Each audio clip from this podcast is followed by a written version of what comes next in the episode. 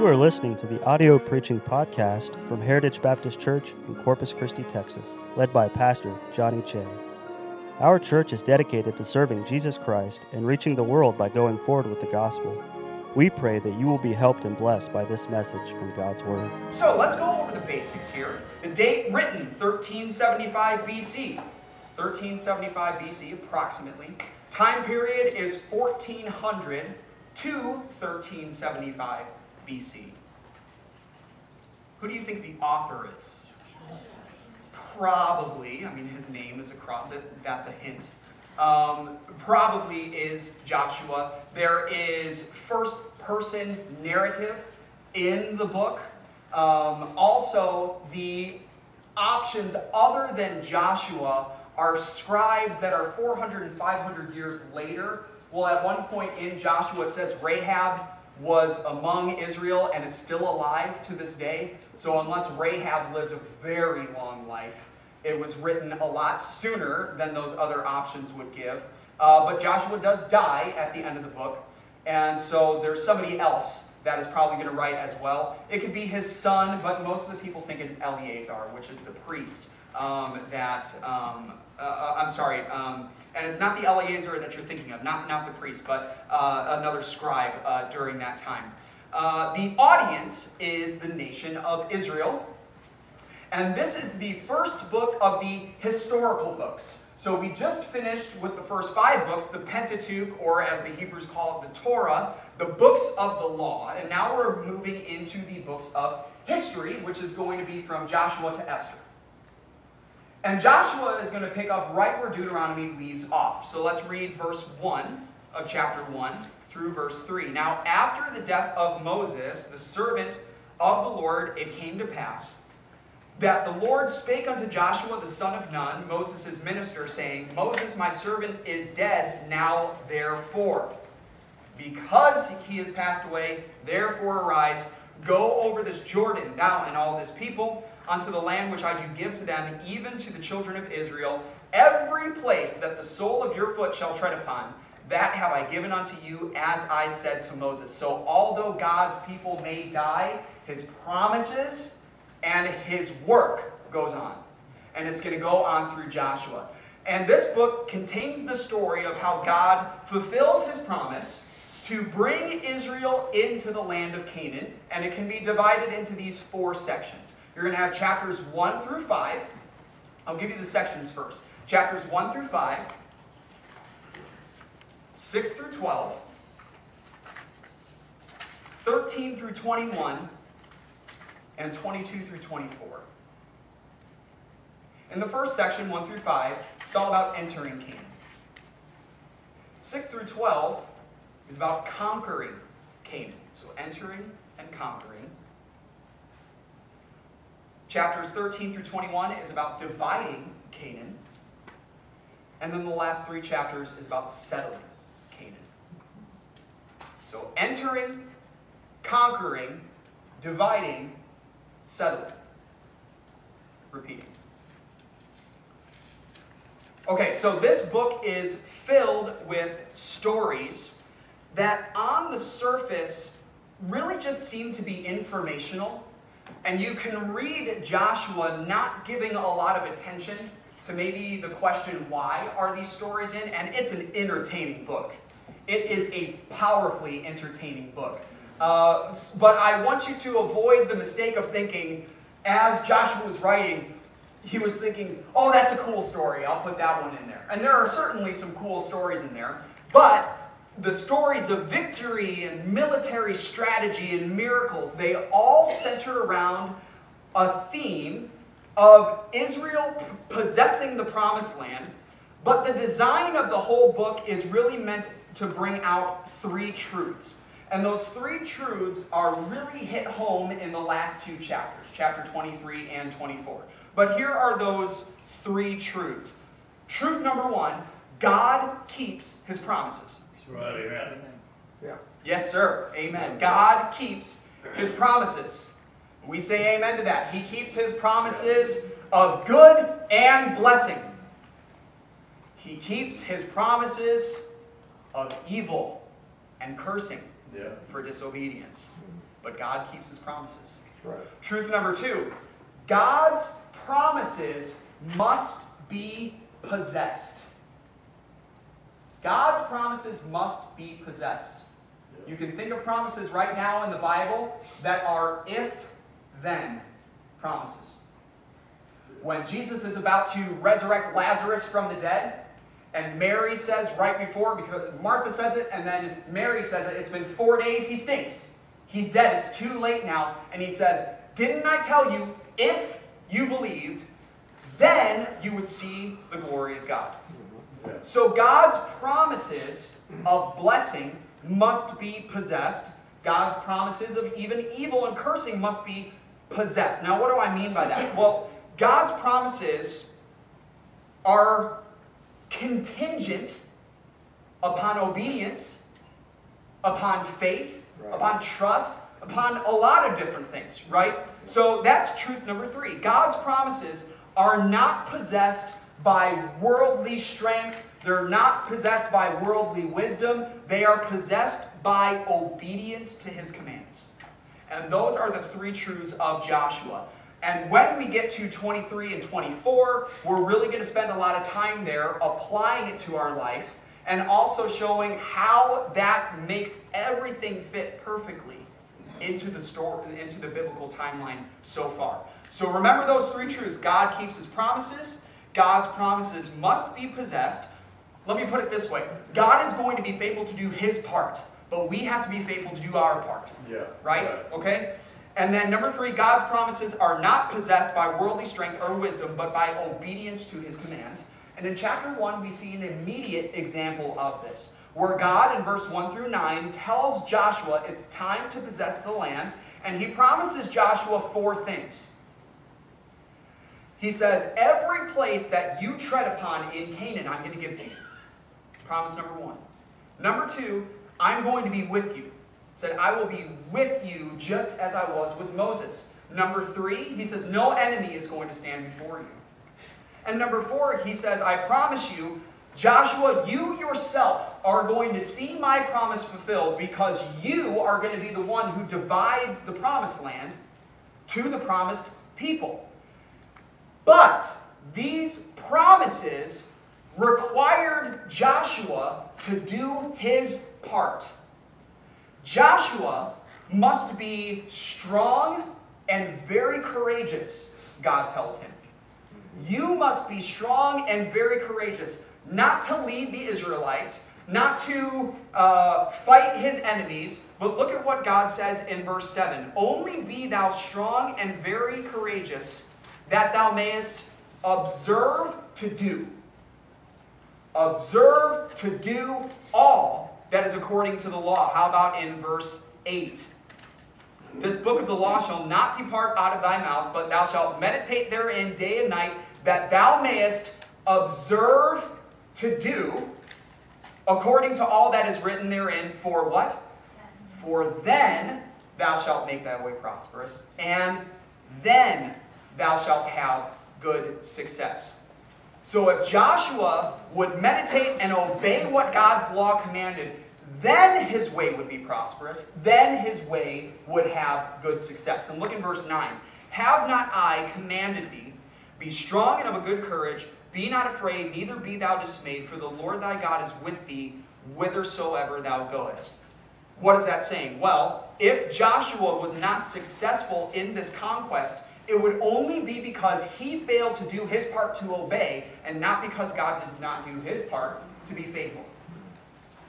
So, in uh, the end of the chapter, Joshua tells the people what God told him. It's time for us to go. It's time for us to possess the land. He gives a specific instruction to Reuben, Gad, and the half tribe of Manasseh, because remember, they had already gained their inheritance on the east side of Jordan, and the contingency of that was even though you already have your inheritance on the east side of Jordan, you're going to come over with us, fight the battles, help your brethren settle their land. Once that is done, then you can go back over.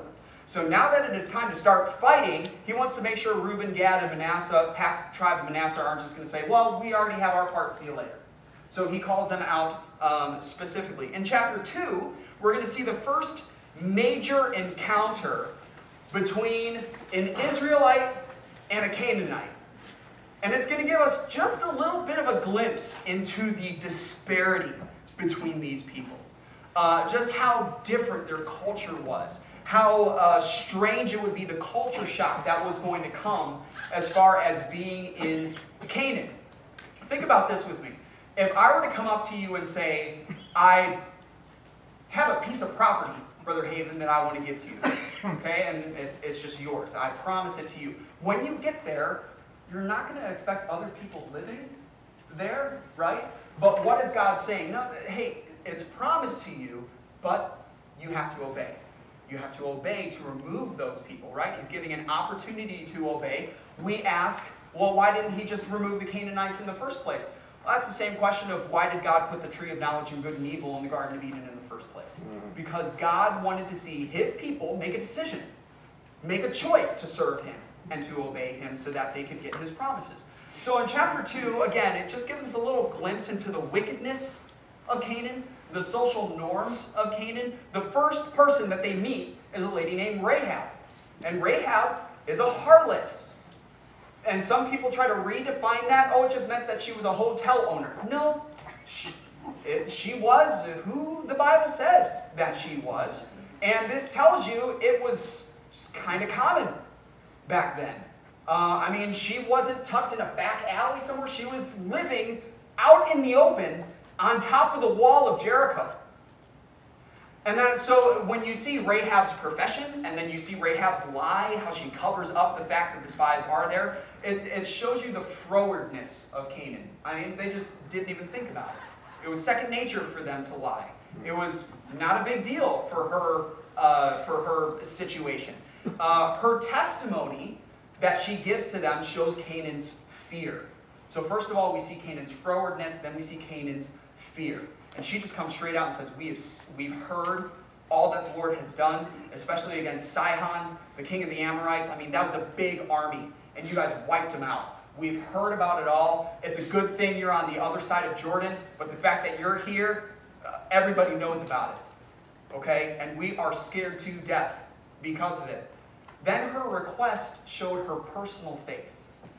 She says, Because I know the only reason that you have seen that victory is because God is the Lord. The, the Lord God of the Israelites, He is the Lord. So I am asking when you come over and when He gives you this land, just spare me and my family because of kindness that I showed to you. She had personal faith. But then they come back and they ask her to show some practical faith. You're going to put this scarlet thread in the window and do it. They said, We're going to be back in three days. In three days, we're going to be back. And when you see us coming in, you hang the scarlet thread in the window because if you don't, we're quit of this vow. She doesn't wait a second. As soon as they leave, she puts it in. She wants to show her faith. Uh, so then, chapter 3. Uh, that reminds me, Brother Rusty, you preached uh, the other day on prayer, purpose, and praise. And what does the Bible say in Psalm chapter 40? When God's people just do what they are supposed to do, other people see, other people fear, and other people trust. And look what happened to Rahab. Because God's people were obeying and God was able to fulfill his promises and give victory, the heathen start seeing, fearing, and trusting. Yeah. The blessing that God has given to this nation of being a holy people, a peculiar people, a nation where all other nations will be blessed because of their testimony. It's working. It's working. Uh, it's not going to work with the majority of the Canaanites, but it's working with Rahab. Okay? So, chapter 3, the Israelites cross over the overflowing Jordan River, skeptic, not the inch high Jordan River, overflowing its banks, verse 15 says. Um, so they cross over that, and a key verse is chapter 3, verse 7. And the Lord said unto Joshua, This day will I begin to magnify thee in the sight of all Israel, that they may know that as I was with Moses, so I will be with thee. God is purposefully setting forward Joshua like Moses, like a new Moses, in the fact that he called him just like he called Moses, in the fact that he sent spies over, just like Moses sent spies over, uh, in the fact that uh, Joshua leads a crossing of Jordan, just like Moses led a crossing of the Red Sea. And in verse 7, he says, I'm going to magnify thee. Now, when you, uh, uh, Brother Hibbets, we were just talking about the glasses that you wear, they magnify things, okay? So the glasses that you are wearing are not actually making the text in your Bible bigger, but it makes it appear bigger than it really is. And God is telling Joshua, if you just keep obeying, if you are strong and courageous to obey and observe, to do what I tell you to do, I'm not going to make you any bigger than you are, but I'll make it seem like you are. The people are going to see you as a leader. They're going to see you stronger than you really are, and wiser than you really are, and more of a leader than you really are because I'm going to magnify you. What a promise. Chapter 4. The Israelites reach the other side of Jordan, and God instructs Joshua to construct two piles of stones. One is going to be right in the midst of the river Jordan. Uh, it's going to be covered by water, but they know it's going to be there, and it's right where the priests are going to stand in the midst of Jordan with the Ark of the Covenant as all the people pass over.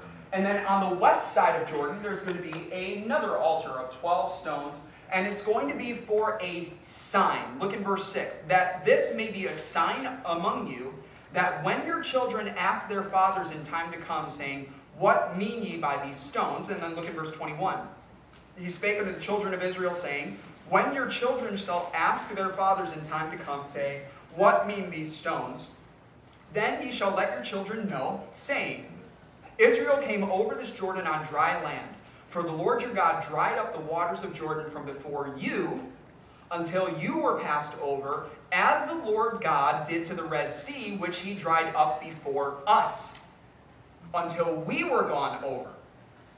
That all the people of the earth might know the hand of the Lord, that it is mighty, that ye might fear the Lord your God forever. So again, the previous generation had made really two major mistakes. First of all, they forgot God, is what the Bible says and especially in the song that they sing in Deuteronomy chapter 32, they forgot God. But then another part of that was they failed to teach the next generation what God had done for them. And this is going to make it hard to do that. What child isn't going to see a pile of rocks and want to play around it? And then what child that isn't playing around the pile of rocks is going to go up to dad and say, Dad, what do these mean? And what is God telling us? He's trying to tell us the lessons of the past must be kept for the future, or you're going to have to learn those lessons again. Mm-hmm. Which, by the way, if Israel just would have obeyed the first time they were at Kadesh Barnea, there would be no numbers. There would be no book of numbers. It would be Genesis, Exodus, Leviticus, Joshua. So no numbers in Deuteronomy. Numbers in Deuteronomy is there because of failure to obey. And that leads perfectly into chapter 5. So the first thing we're told of is that when they cross over this swollen river, I mean, that was the Canaanites' protection. That was their moat. Yeah, there's a big army on the other side, but Jordan's there. Now suddenly, they're on this side. Okay? And immediately, the Bible says in chapter 5, Chapter 5, verse 1, I, their hearts melt. There's no more spirit left in them. Okay? Now, Joshua was a brilliant, brilliant military leader. I mean, God gave him his military mind. Joshua's attack against Ai is still mentioned in modern warfare texts. Joshua was a general, a, a really good general. Why am I saying that? Well, the majority of military leaders would tell you, you attack now. You attack now while you have somewhat of the element of surprise, when their morale is very low, when your morale is really high. This is when you attack, when you know that they are running in fear. But we see in verse number two, God has a different plan. At that time, no attack, God says, I want you to do two things. I want you to circumcise all the men, and I want you to follow the Passover. I want you to keep the Passover. Those are the two things that I want you to do. Now remember, the previous generation's sign that they were supposed to tell their kids about was the sign of circumcision. And what we're going to find out here is that the entire time they were in the wilderness, they didn't practice it one time. Never told their kids about it. Never, never told them about the Passover. Hmm. never, never brought up an opportunity for a child to ask, why are we doing this? Yeah. Never. So God is bringing out, before you go any further, it's time to obey. Okay? So, verse 4 through 12 again explains that they didn't obey. So Joshua and Israel do obey. This new generation obeys. And this leads to a very interesting encounter in verse 13 through 15. Joshua meets a mysterious soldier, and Joshua asks him a question Are you for us, or are you for our enemies? Are you for our adversaries? And the soldier looks back and answers, No. Wasn't a yes or no question, right? Are you for us or are you for our adversaries? And he says, No, nay, but as captain of the host of the Lord am I now come. What is the soldier saying? I'm not here to be on anybody's side, I'm here to lead. And Joshua knows immediately who he is dealing with. This is an Old Testament appearance of Jesus himself. A Christophany is what we call it. And Joshua gets low. What is the lesson of this chapter? Every person in Israel, from the lowest private in the army all the way up to the leader, was being compelled to recognize their complete dependence on God. Yeah. And it was, a, it was a practical reminder of what God had told Joshua to begin with. Strength and courage would be needed in this conquest. Not in military might, but in obedience. Tell me it didn't take some strength and courage to stand up in front of 600,000 soldiers and say it's not time to attack. It's time for something else. And it's time to keep the Passover. But verse 13 through 15 would not have happened if Joshua and Israel had not obeyed. Obedience to God precedes direction and victory from God. And that's what we see in chapter 6, the story of Jericho. You know the story, so we're not going to dwell on it. Other than just thinking of, think of the strength and obedience that was needed to follow such an unconventional battle plan. Jericho is one of the strongest cities that they are going to face. And we're going to walk around it. But they obey, and they obey down to the T. And what do we find? We find that obedience to God's commands brings victory. We see the opposite in chapter 7. Chapter 7 begins with the ominous word, but. And we hear that Achan has sinned. So in chapter 6, obedience leads to victory. Chapter 7, disobedience leads to defeat. Doesn't matter that Ai is smaller than you are. Doesn't matter that Ai only has 12,000 men, we find out in the chapter later, and you have 6,000 men. It doesn't matter. You've disobeyed, so you are not going to win. Doesn't matter that Jericho was bigger than you were. You obeyed, so you won. Achan saw, he coveted, he took. Notice that progression. He saw it, he coveted it, he took it. He took of the accursed thing, and notice that even though Achan was the sole sinner, the entire nation is punished because of it. Hey, your sin always affects other people. Israel's defeated by Ai. 36 men die. The hearts of the people melt. They melt because of 36 men dying.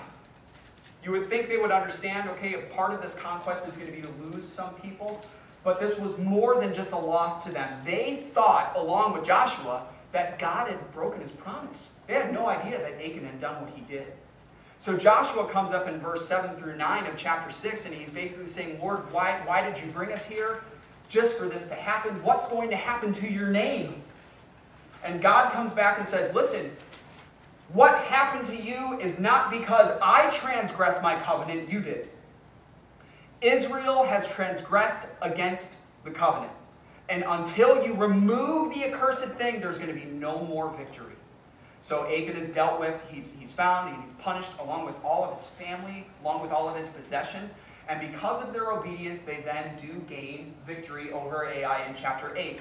We also see Joshua doing the ceremony that was told to us in Deuteronomy chapter 27, where half of the tribes were going to stand on Mount Ebal, and half of the tribes were going to stand on Mount Gerizim, and some were going to pronounce blessings, and some were going to pronounce cursing. They do that in chapter 8.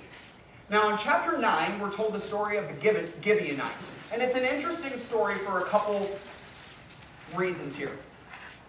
The Gibeonites are Canaanite people who disguise themselves as travelers from a far country. They wear old shoes, they bring moldy bread, old wine bottles that are burst, uh, and they desire to make a league with Israel. And Joshua, the Bible says, and Israel take of their victuals, and they make a league with these people without once consenting God. Big no no. They don't consent God one time in verse 14 through 16 they end up finding out that the Gibeonites aren't from a far country. They're actually from about 20 miles away. Oops, because we're not supposed to make an alliance with the Canaanites. We're supposed to kill them. We're supposed to rid them out of the land. But now Joshua's stuck in this vow with these heathen people, and he can't go back on it. So instead, he puts them to tribute. And what stuck out to me in this story is that God says nothing to Joshua through the entire chapter. He doesn't say anything, good or bad. You shouldn't have done that. Put them to tribute. Don't kill them. Doesn't say anything to him. So a story that would seem to be very important is just kind of given in its basic form. And I'm left wondering why, well, okay, then could we just take it out of the narrative and it really wouldn't add to anything or take away from anything? No, it is certainly to bring forward Israel's disobedience. But then why don't we see any punishment to it? But remember what I said at the beginning. Joshua seems to be this book filled with informational stories, but they're all working together for the end. So keep these stories in mind. Keep the Gibeonites and, the, and Jericho and Ai. Keep it all in mind. The next two chapters contain story after story of Israel's victory.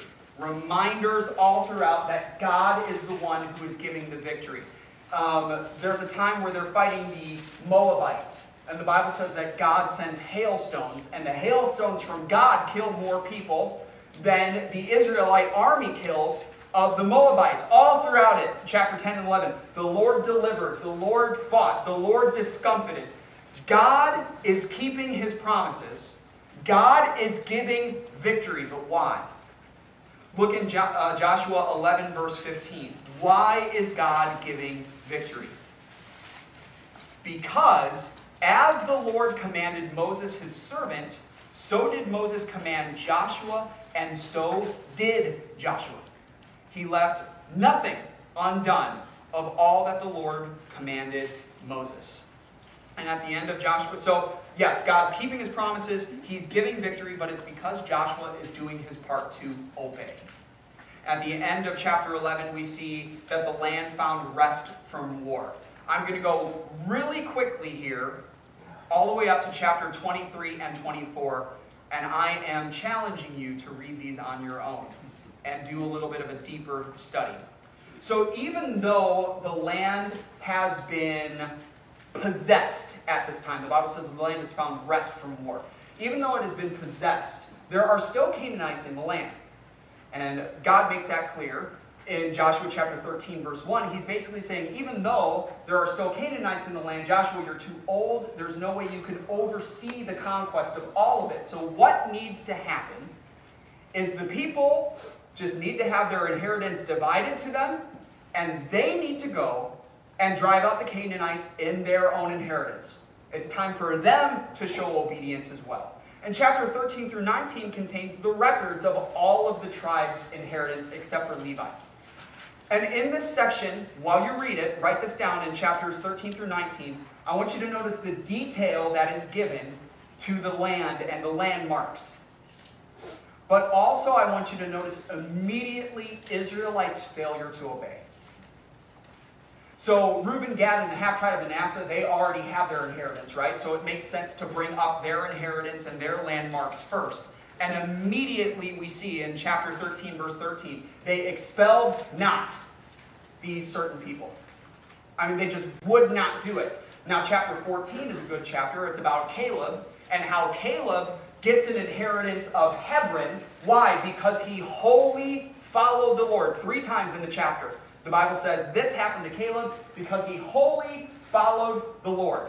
And he takes a place called Kirjath Arba that's named after a giant named Arba.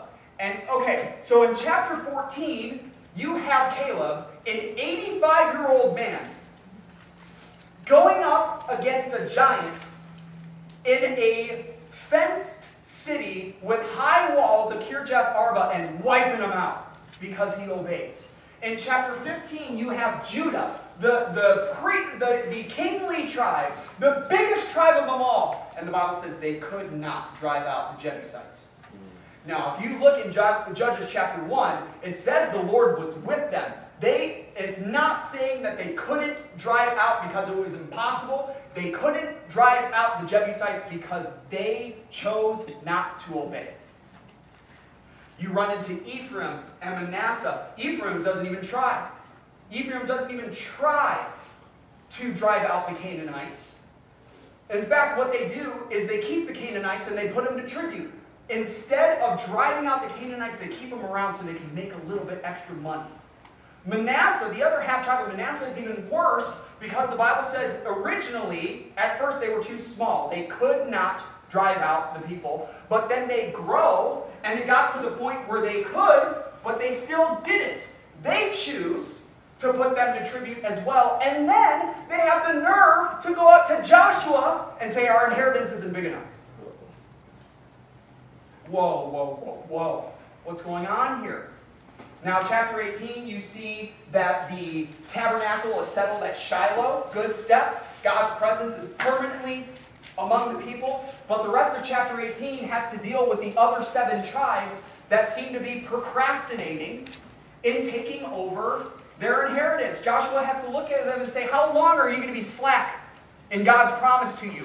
God's promise is there, but you have to act upon it. You have to possess it. And how long are you going to be slack to do that? Get going. Get going and possess your land. And even when they do, they fail to drive out the people. And the key to this all, um, chapter 20 is about the cities of refuge. Chapter 21 is about the Levites getting their portion. But the key to this all is in Joshua chapter 21, verse 45.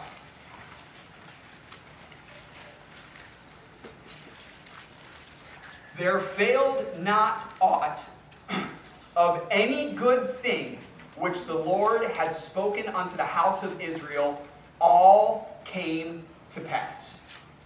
Chapter 22 is an interesting story. You have Reuben, Gad, and the tribe of Manasseh saying goodbye.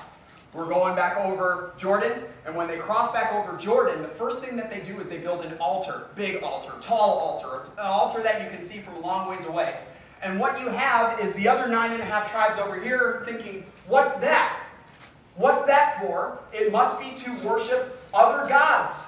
No, no, no, no, no. So they come up to Shiloh and they are ready to launch civil war against Reuben, Gad, and the half tribe of Manasseh. They're hoping for restoration, and you can see that as they talk to him, but I mean, they are ready to go toe to toe. And they remind them, do you remember what happened with Achan and how his sin affected all of us? Was what happened in Baal Peor not enough of a lesson when we mixed with the heathen of the land and a plague came among us? And what they do is incredible. They look at those two and a half tribes and they say, listen, if the land over there is unclean for you and you do not feel a part, come over here, share with us. We will more than welcome, we will more than welcome you to come over and share with us. Wow, that's good. It's a good step. It's a big misunderstanding. The two and a half tribes basically said, no, no, no, this wasn't to replace Shiloh, this was to remind us of Shiloh. This wasn't for worship, this was for a witness. We just didn't want the Jordan River to be a divider between us. And we didn't want our children growing up and then your children on the west side saying, well, you're all the way over there, you have no part with us, so we built this as a witness. And everybody's happy, so they named the altar Ed. Let's name it Ed. That is literally the altar's name. And it means witness, okay? But then we're going to come to the finale here in chapters 23 and 24. I skipped over so much, but please read it. Please read it. It's a fantastic book. But really, here is what is, is going to come out. In chapter 23, Joshua is giving his farewell. It's a two part farewell one part in 23, one part in 24. And he speaks of the past. He talks about the seven years of conquest. He's talking about the present, where everything has been divided. And then he talks about the future and how the Canaanites need to be driven out. And in 6 through 10 of chapter 23, he makes it clear this future blessing is dependent on your continued obedience. The promise of success is still contingent upon observing to do. You need to observe to do the law. And the one lesson that we have learned over the past seven years is God keeps his promises. Not only his promises to bless obedience, but also his promises to curse disobedience. But it's your choice. Just as he won't punish you unless you choose to disobey, he won't bless you unless you choose to obey. But it's your choice. And chapter 24 reveals Joshua's famous line, right? Uh, uh Joshua 24 15. And in, in this chapter, he reviews the entire storyline. Look at this, it's incredible. In Joshua 24, verse 2 through 4, he talks about Genesis. In 5 through 7, he talks about Exodus to Leviticus. In 8 through 10, he talks about Numbers and Deuteronomy. And in verses 11 through 13, he talks about Joshua and in those the events of Joshua and in those 12 verses from 2 to 13 there are 17 pronouns referring to God. God did this, God did that. God the whole recap emphasized the truth that everything great about Israel's past and everything bright about Israel's future was because of one person, God. God. And then what he says is choose you this day whom ye will serve. But before he says that, look what he says. If it seem evil unto you, in verse 15, if it seem evil unto you, what was the choice given to Adam and Eve in the garden? To trust and obey what God said was good and abstain from what God said was evil. Now, here in Joshua 24, 2,500 years later, God is presenting man with the same choice. He has proven himself. Serving me and obeying me, good. Disobeying me and forgetting me, evil. So Joshua says, if it seems evil to you to serve him, that's your choice. But as for me and my house, we will serve the Lord. After all that God has done, if it seems evil to you, man. But the people agree. They agree. They say, no, uh, uh, God forbid that we should serve anybody else but the Lord. He's the one who chose us and guided us, preserved us, delivered us, provided for us, fulfilled everything to us. We are going to serve him. And look at what Joshua's reaction is to them. Look at Joshua's response in verse 19. You can't. We are going to serve the Lord, Joshua. We're going to obey him. We're going to make that choice. And he comes back and says, Ye cannot. And the book ends with the burial of Joshua, the burial of Eleazar, the bones of Joseph. But what Joshua brings out in verse 14 through 20 is not only the culmination of the whole book, but it's the key to the rest of the Old Testament. So we're going to spend just about a, a little bit more time here. God keeps his promises.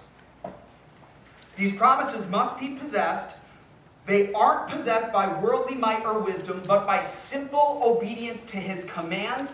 That choice belongs to us. Choose you this day. That choice belongs to us. But the problem is, sinful man doesn't choose to obey. Right, amen. Even when God makes it so simple, eventually we always fail. Think about it choose you this day after all that the Lord has done for them? Of course, the Israelites are going to say, We choose to serve the Lord. Of course, you are.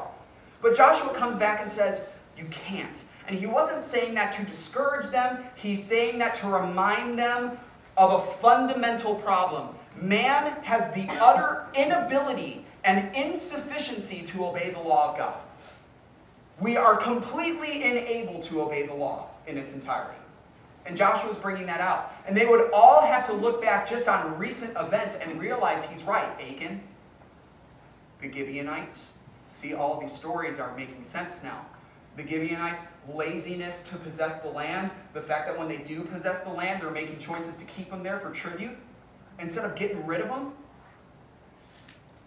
And what we're going to see from the book of Judges, really throughout the rest of the Old Testament, is man's complete inability to follow God's law. And every once in a while, we're going to be introduced to a really incredible character, and he seems to be doing really well, but then there's going to be a, a huge failure. And he comes crashing down. Because man is unable. Sinful man is just unable. The law was impossible to keep. All that the law did was show man's need for a Savior. And that is why God, throughout all of this, He saw that. He saw man's inability, and that is why He is going to let nothing stop Him from keeping His promises to provide a Savior, to provide Jesus so that man can be given a new heart so that they can obey. Perfect obedience cannot come without perfect love, and nobody knew what perfect love was until Jesus Christ came. And this is where the book of Joshua becomes so beautiful. Joshua is more than just a book of possession, it's a book of restoration. Ever since the Garden of Eden, God has been orchestrating events to lead people to this time. When Adam disobeyed, access to God's presence was lost. They were banished from the Garden of Eden. Sin and death entered into the world. And that is why God's promise to Israel contained what it contained the fulfillment to that promise would in every way restore what was lost in the garden. He was going to give them access to God's presence again. He was going to give them a place of rest and service again. He was going to one day bring somebody to overcome the power of sin. And that was going to come through the descendant of Abraham's family. And in this book of Joshua, you see visible steps being taken by God in every single one of those promises. One of his promises was to have access to God's presence. Well, the tabernacle, permanent place in Shiloh. Big step. One of the promises was a place of rest and service. Well, you're standing in the promised land right now. And one day, the power of sin is going to be destroyed because a Messiah is going to come. And one of the great, great, great, great, great, great, great, great, great, great grandmothers is a lady named Rahab. Wow. So, what does it mean for us today? Well, first of all, remember, all of those promises were fulfilled because of obedience. Rahab was saved because of obedience. The tabernacle was established because of obedience. Canaanite was conquered because of obedience. Here's what it means for us. As God brought out Egypt, uh, uh, Israel out of Egypt to live in Canaan, God has brought us out of sin to live an abundant life. Right. Yeah. And as Israel could only prosper in Canaan through obedience, we can only prosper in our life by obedience to God's word. And if we're honest, that could be a fearful endeavor. And that is why, along with the Israelites, we often fail. Instead of driving out the sin in our life, we keep it. How many times have we kept something in our life that we know we're supposed to get rid of, but we keep it around because it pays us a little bit of tribute? The promise of victory and success that was given to Joshua, it's still extended to us, but it, it is still dependent upon our obedience, and that is going to take some strength and courage. Because this life is filled with conflicts and troubles, but the way to find victory is not through worldly strength or worldly wisdom, but by simple obedience to God's word. And this is where all the stories of Joshua begin to make sense. They all support this truth. We have to be strong and courageous to obey, even when obedience seems absurd, like walking up to a swollen Jordan River. We obey, we choose to obey, we need strength and courage to choose to obey, even when it seems inconvenient, like keeping the Passover and observing circumcision right before you're about to go to a, attack an army. We obey even when it seems foolish, like marching around Jericho. Even when it seems unnecessary. Oh, this is a, like Ai. Oh, this is an issue I can take care of myself. I don't need to obey the Lord. No, we obey. We obey even when it brings enemies, like the alliances that come with the Canaanite kings. We obey even though it's difficult. Yes, driving out the Canaanites in your life is going to be difficult, but it's not a matter of strength, it's not a matter of wisdom, it's a matter of obedience. If Caleb can conquer Kirjath Arba, you can conquer the Canaanites in your life as well. We obey even when it seems unfruitful. You know, Caleb waited 45 years before he, re- he reaped benefits of his obedience. We obey even though it may divide a family, like what happened with the altar Ed. We don't like to make this decision, but if you are choosing to go against God, we're standing with Him. But we need strength and courage to obey because obedience to God is always worth it. It affects our children. They're going to ask us one day, why do we do what we do? Let me tell you what God has done for us. Yeah. Amen. It affects the lost. You're going to have some people that you would never think the Lord would say, like a Rahab, come up to you and say, I know that what you have in your life is real, and I want a piece of it. It affects, it, it brings supernatural victory. Nothing in this book would have happened without God. But obedience always brings that victory, not because it gets God on our side, but because it puts us on His. That's a good choice to make. A God, to be on the side of a God who makes incredible promises and keeps them all, even though we may not understand it all, and definitely though we don't deserve it. Thank you for listening to our audio preaching podcast. For more information about our ministries, or if you would like to get in contact with us, please visit our website at heritagebaptistcctx.org. May God bless you as you go forward with the gospel this week.